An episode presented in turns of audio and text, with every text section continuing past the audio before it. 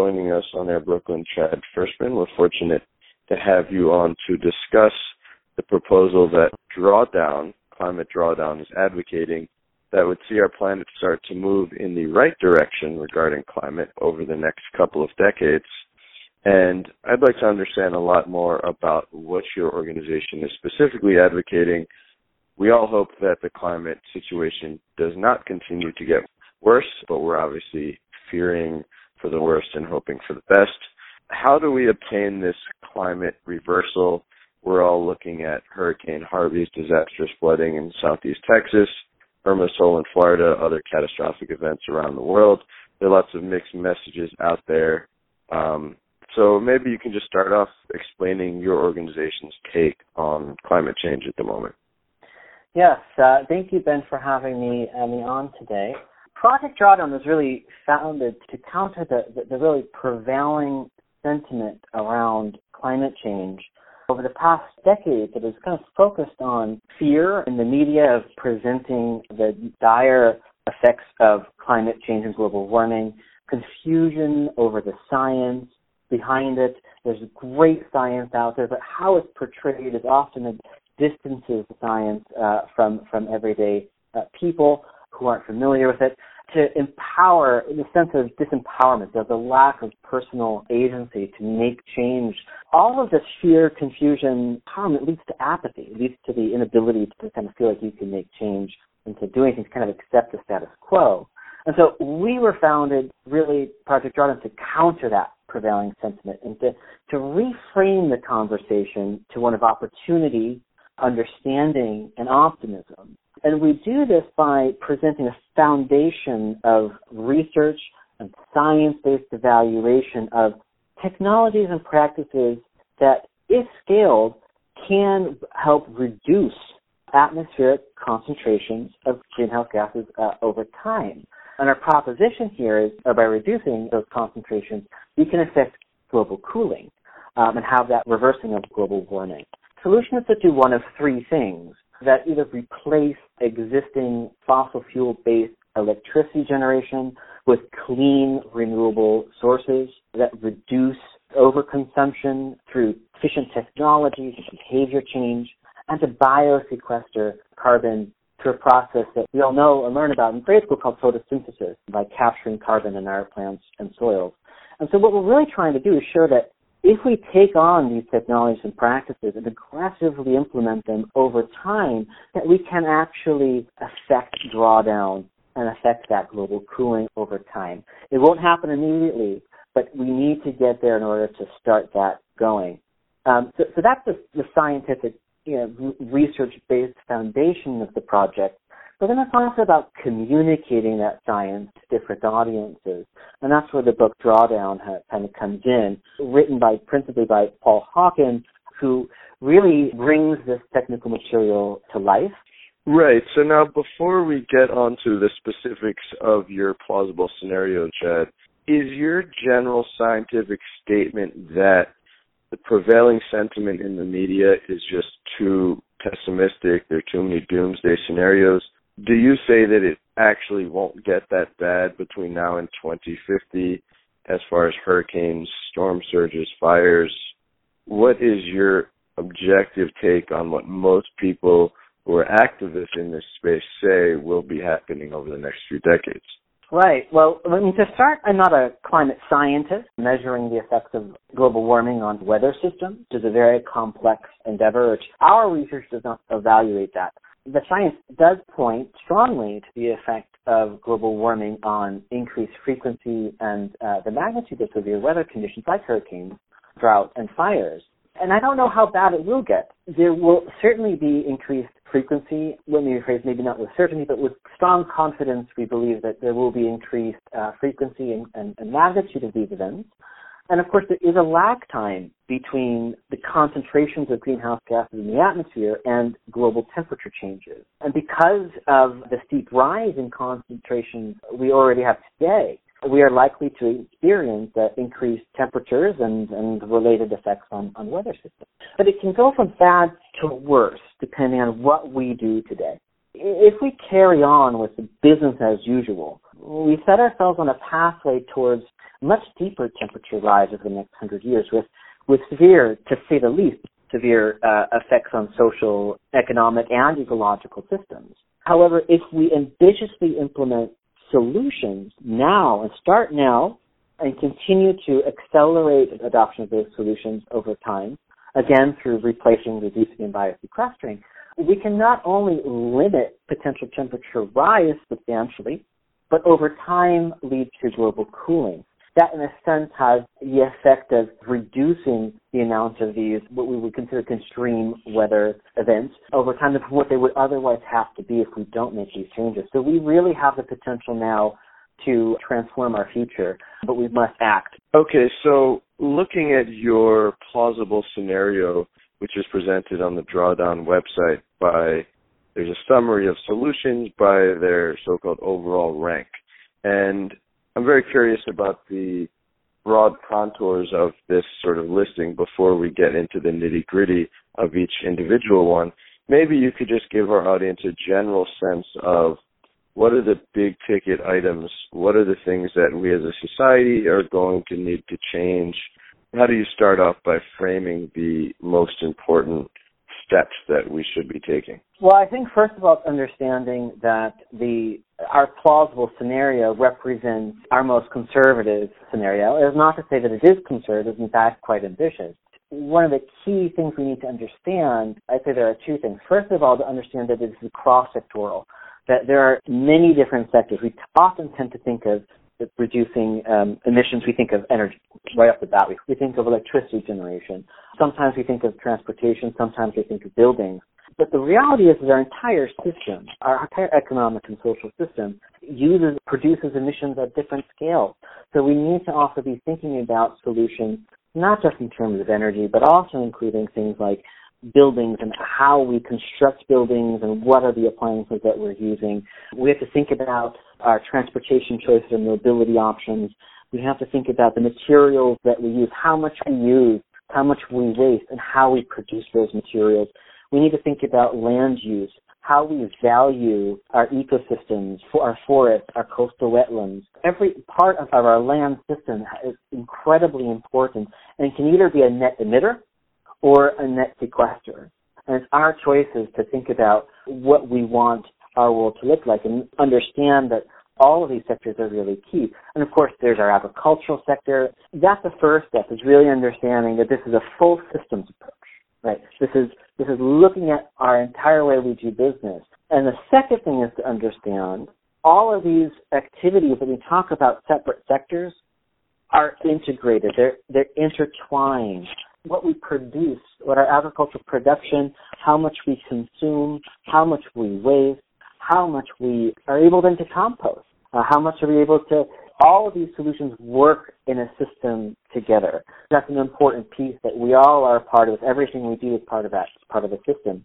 And then I think the third key component of these solutions is to, to remember each solution has cascading benefits we like to say that these are solutions we would like to be adopting whether or not global warming was a problem. When we think about family planning and educating women, we don't, this, the primary benefit isn't in fact carbon. Primary benefit is human rights, gender equality, economic prosperity, and then also carbon. When we think about ecosystem management, value of forests are go far beyond just carbon so on down the line when we think about agricultural systems, we can sequester carbon, yes, it's true, but it also provides soil health and productivity increases by adopting these solutions. That means increased yield, uh, increased food security. It's important to remember that we're in a system all working together and that by adopting these solutions, there's actually all of these additional benefits, these co-benefits. So many people might assume that power plants and electricity generation is really the most important factor in drawing down global warming. Your sense seems to be that that's not quite true, that there are a lot of other things that are probably a bit more important. Um, well, you know, that's a good question. I mean, electricity generation is the largest emitter of emissions. In and of itself, when we think about electricity generation, and, and particularly over time, as we have increased populations and economic growth, it have increased electrification uh, in areas that currently do not have access to electricity. So the emissions that are associated with electricity generation are quite high, and actually the largest component. But in terms of the overall impact of the solution, what we're actually finding is the food system is more substantial. Now that's partially because there are avoided emissions that are associated food waste and some of the supply side solutions and demand side solutions, but there's also the sequestration effect. So in terms of the impact of solutions, we're seeing was kind of surprising to us. We weren't really expecting it. We were expecting to see electricity generation, but in terms of the impact, the combination of sequestration and avoided emissions makes it a powerful impact as a sector. But electricity generation is still right up there with that. It is in fact one of the most important sectors that we can be doing, and there's a lot more pieces to the puzzle than, than just just power plants. So we really need to be addressing this broadly. And to be fair, in our most aggressive, our most uh, ambitious, optimistic scenario, what we call the optimum scenario, we are looking at a 100% clean grid and the grid infrastructure with the capacity to take on those variable renewables. In our assessment, we definitely are thinking very deep investments into transforming existing power plant infrastructure. And we'll get back to the power plants and energy generation. It looks like the first item on your list that will reduce the total amount of atmospheric carbon dioxide pollution is refrigerant management. That sounds a little bit ominous, but also potentially confusing. What exactly is the story with refrigerants? Does that literally mean the chemicals that are used to keep our food cold? Yes, exactly. So most refrigerators and air conditioners use uh, hydrofluorocarbons, HFCs. Now, these are gases which will replace ozone-destroying chlorofluorocarbons, CFCs, following the 1987 uh, Montreal Protocol. We had a shift to use of hydrofluorocarbons. Now, hydrofluorocarbons have very, very high uh, global warming uh, potential, up to a thousand to even uh, some some HS, uh, HFCs have up to 10, 12,000 tons of equivalent CO2 each greenhouse gas, these are these are fluorinated gases. Now there are other types of greenhouse gases like we know about carbon dioxide, uh, there's methane, there's nitrous oxide, fluorinated gases, as I said. Now each of these uh, greenhouse gases has a different capacity to trap heat in the atmosphere and a different lifetime and a different process through which they uh, are removed or destroyed from the atmosphere. And it's that combination of all these gases and different global warming potentials that have the effect of global warming. What we tend to do, and what we've done in our, our analysis in our book, is to convert these into what we call CO2 equivalent, carbon dioxide equivalent values based on the global warming potential. Now, HFCs, hydrofluorocarbons in refrigerators and air conditioners have thousands of times more potent than carbon dioxide. So even in much smaller quantities, in the atmosphere, they have a, a much larger impact in terms of warming.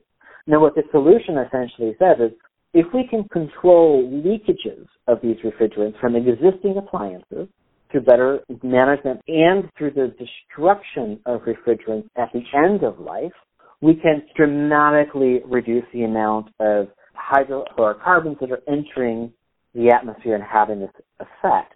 And then rather than allowing them to be landfilled, which often happens, and then leakage of these HFCs occurs over time, there are processes which we can destroy them. And if we can destroy them right off the bat, they don't enter the atmosphere. We do not include the planned phase out of hydrofluorocarbons, which is you know part of the Kigali Agreement. Last October in 2016 was announced and what the Kigali Agreement essentially is a ceasing of production, phasing out over time depending on the economic conditions of the countries and so on. Those reductions from Kigali, the impact from refrigerant management can rise to our estimate around 160 gigatons of CO2 equivalent, reducing the production and of HFCs and then destroying the, those that do still exist at end of life. So it's really a, a powerful solution that we weren't expecting. Again, when we would see electricity generate solar, wind, or some of the sort of typical things people think of, and then refrigerant bounced uh, right to the top, and in fact, uh, you know, could, could potentially be much higher. Just to get this straight really quickly, Chad, you're saying that precisely because we began to use different substances that would replace the CFCs that were leading to a big hole in the ozone layer, we created a separate problem, which was air conditioners that were using coolants that led to more global warming than pretty much anything else that we do. Even though we solved the ozone problem mostly, we created what might be an even bigger problem.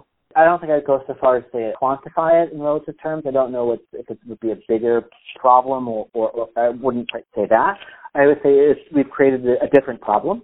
It's in the choice that we make in what types of coolants we're using, and there are other options other than hydrofluorocarbons that can be used. There are even natural coolant refrigerants that could be used in place of this. What we did choose to replace uh, CFCs at the time was, was done because of probably the economic viability and, and capacity to make that replacement. But it's also important to remember there are many different kinds of HFCs, but as a, as a whole, what we want to do is stop using them uh, and, and using them uh, using other alternatives. Correct. Now moving on to the energy sources of greenhouse gases, looking at wind turbines, is that really the second biggest thing that we as a society can do to create less of a climate change problem and to move towards drawdown constructing wind turbines? The short answer is yes, they can be. Important to remember that all of these estimations of solutions are potential futures. Okay, they are based on an estimation from lots of existing sources that show the potential of onshore wind and, and solar and all these solutions over time. In truth, there are many different futures that are possible. So yes, in our estimation, onshore wind turbines can be very impactful, principally because electricity generation, as we talked about, is a large emitter of greenhouse gases. And by replacing fossil fuel-based generation with clean renewables like wind and solar, we dramatically reduce the amount of emissions going to the atmosphere. There's some embodied energy in the production of the materials around this. So building an actual wind turbine has what we call, you know, indirect emissions or embodied energy that are associated with that. They don't kind of compare well to the overall impact of, uh, of a clean grid. And what we're seeing is that the cost of wind, particularly onshore, are dropping precipitously almost. I mean, they're becoming very, very competitive with other forms of fossil fuels, already beating out coal, and it may well soon be beating out natural gas. It's potential to do this. When it becomes economically viable to be implemented globally in order to make financial sense, then we have a much larger and accelerated trajectory of adoption of wind globally. That combination of reduced cost and increased adoption makes it such a, an important solution. So solar could drop faster than wind, and that may serve to flip the two uh, in terms of the overall global adoption. In other words, you might have a lot more solar than wind based on the cost and the price changes over time, and then, of course, the emissions can change. So the point here is, you know, while we say wind is number two, and of course, if we include um, onshore and offshore, offshore is ranked uh, number 22. If We combine both of those, uh, it ends up being the number one solution past refrigerant management. We choose the lower boundary of those aggressive adoptions. Um, and as we become more ambitious with our drawdown scenario and, op- and uh, optimum scenario, we're choosing different estimations within that boundary, within that range from other sources. And you guys ranked food waste reduction and eating a plant rich diet pretty highly here. Let's talk for a second about plants and, and eating. How important are those to the mission of reversing global warming and accomplishing this cooling of the climate around 2050? Plant rich diet food is extremely important. What we choose to eat how we choose to consume it, uh, in other words, how much waste versus consumption we have, and how we choose to produce it is the number one sector. Okay, it comprises eight of the top 20 solutions on our list. The plant-rich diet, as in, you know, we don't, this isn't a vegetarian diet, this isn't a, a vegan diet. what we're trying to say here is we're not trying to dictate a lifestyle for the world. We're not saying this is the one and only lifestyle you have to uh, adopt. What we're trying to say is if we choose a diet that is healthy, a diet that reduces the, the total consumption of calories per day to a healthy level of about 2200 to 2500 calories per person per day, as well as limiting the amount of red meat, for example, to about 57 to 60 grams per day, reducing the total quantity of meat and reducing the total overall that we consume, we get to be a plant-rich diet, which is a healthy diet, but the amount of emissions that are associated with the production, distribution of food, it can be avoided by just those components. And of course, uh, red meat, particular livestock, have very high emission factors. You know, they, they produce a lot of emissions across the supply chain. So by eating less of red meat in particular, meat in general, to, to healthy levels, then we can much reduced uh, emissions throughout the chain. And again, here we go back to that cascading benefit. It's not just about eating more plants and eating less meat and carbon emissions. It's about being healthy. These are healthy options to choose. And another key point about diet is it's different depending on where you are in the world. In high income countries, we overconsume. We consume well above 2,500 kilocalories uh, calories per day. In lower income countries, there's per capita a much lower consumption. They're not getting enough nutrients, not getting enough caloric intake. And this is on a country by country basis, so it differs across the world. And so what we've done is actually modeled increased consumption in low income countries, decreased consumption in high income countries.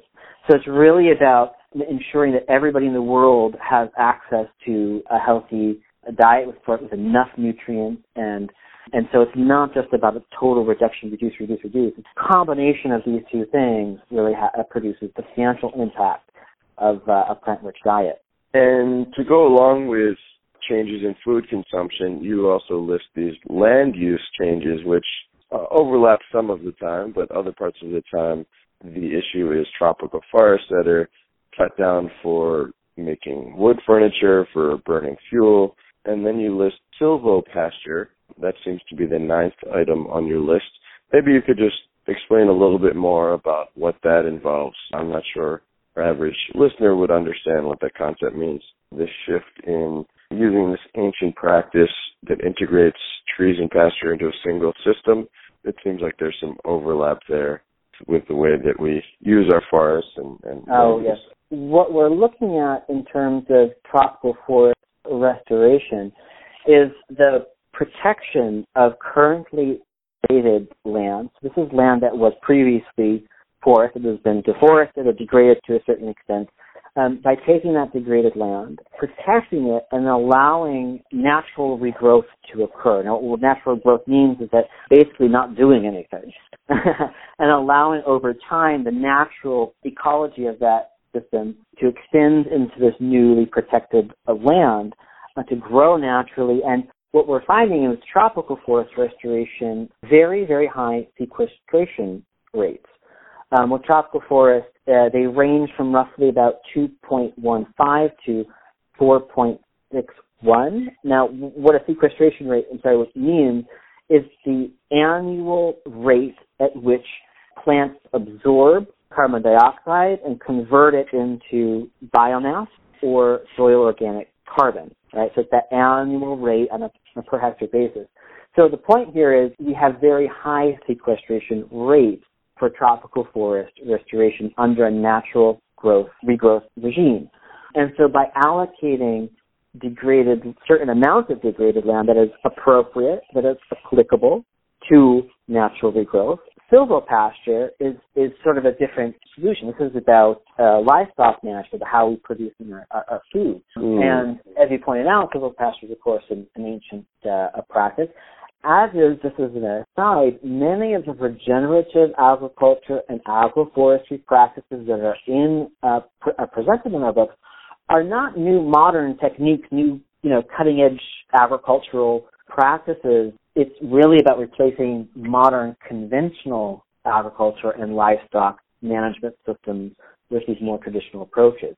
But what hmm. silvopasture essentially is, it's just the addition of trees to pastures uh, for increased uh, productivity and biosequestration. It's, it's basically managed grazing with trees, right? And trees we can think of as one of our researchers uh, described as this, there's the sticks of carbon, okay? The biomass, when you look at a tree, that's basically carbon. We haven't yet talked, Chad, about the importance of uh, educating women and family planning. Those are quite prominent on your list. I find that fascinating because it obviously is targeting, it seems, population growth, compelling people to have fewer children. Is that, am I getting the right sense from what that really well, entails?